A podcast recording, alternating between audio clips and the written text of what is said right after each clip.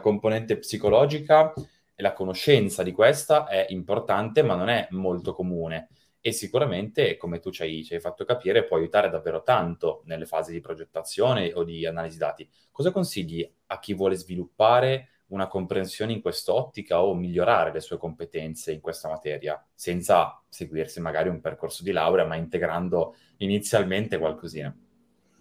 Eh, secondo me, eh, oh, superando quindi diciamo le cose comuni come la psicologia del colore, che io ancora no, non ho capito se è una cosa, o questa dei bias cognitivi, o il neuromarketing, mh, mm, volendo un attimo mh, mm, fare un passo indietro rispetto a quella che poi è anche un, un po' l'applicazione. Due cose che credo siano fondamentali, due più una, diciamo. Um, intanto la conoscenza della psicologia generale. Con psicologia generale si intende prendere un manuale e leggere quali sono i metodi della, della psicologia, qual è l'oggetto di studio della psicologia, perché molte persone credo non lo sappiano. L'oggetto di, di studio è quello di um, osservare e comprendere il comportamento. Quindi la psicologia si basa sul comportamento delle persone e, ed è scientifica in questo senso, nel senso che al di là delle interpretazioni e di tutte le filosofie che ci possiamo mettere dietro, è osservazione speriment- anche sperimentale in certi casi di quello che le persone fanno, con poi digressioni e interpretazioni varie ed eventuali.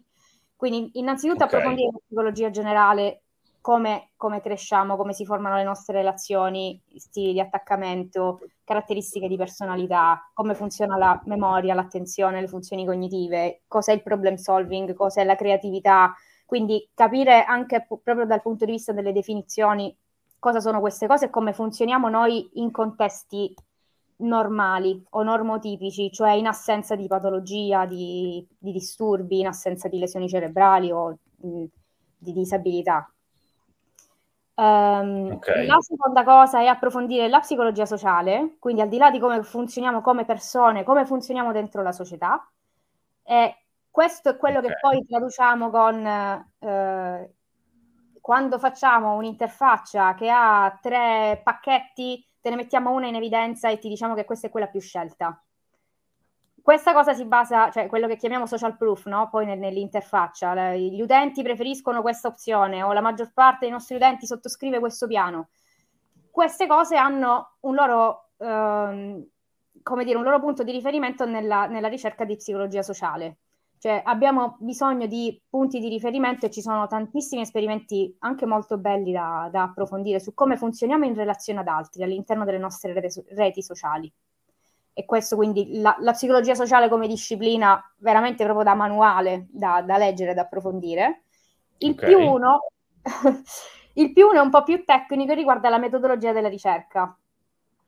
Okay. Eh, studiare i disegni sperimentali, studiare come studiamo le persone perché mm. ehm, come dicevo è diverso da, da, quello che poi sono disposti a pagarci quando, quando progettiamo, eh, quando facciamo ricerca sugli utenti, ehm, però è, è carino secondo me da sapere come potrebbe essere, perché andiamo a misurare anche cose molto qualitative ehm, che non hanno a che fare con eh, numeri come potrebbero essere in altre discipline, quindi sicuramente capire come lo, come il comportamento viene os- studiato e osservato, eh, proprio quali sono i metodi e gli strumenti che, che usano gli psicologi per farlo. Ok, quindi sono queste tre, diciamo, aree che abbiamo visto, quella più generale, che era la prima, la seconda, sì. che era quella più della parte di eh, socia- diciamo, contesto sociale, no? come l'individuo nel contesto sociale, e l'ultima, quindi come eh, vengono studiate attualmente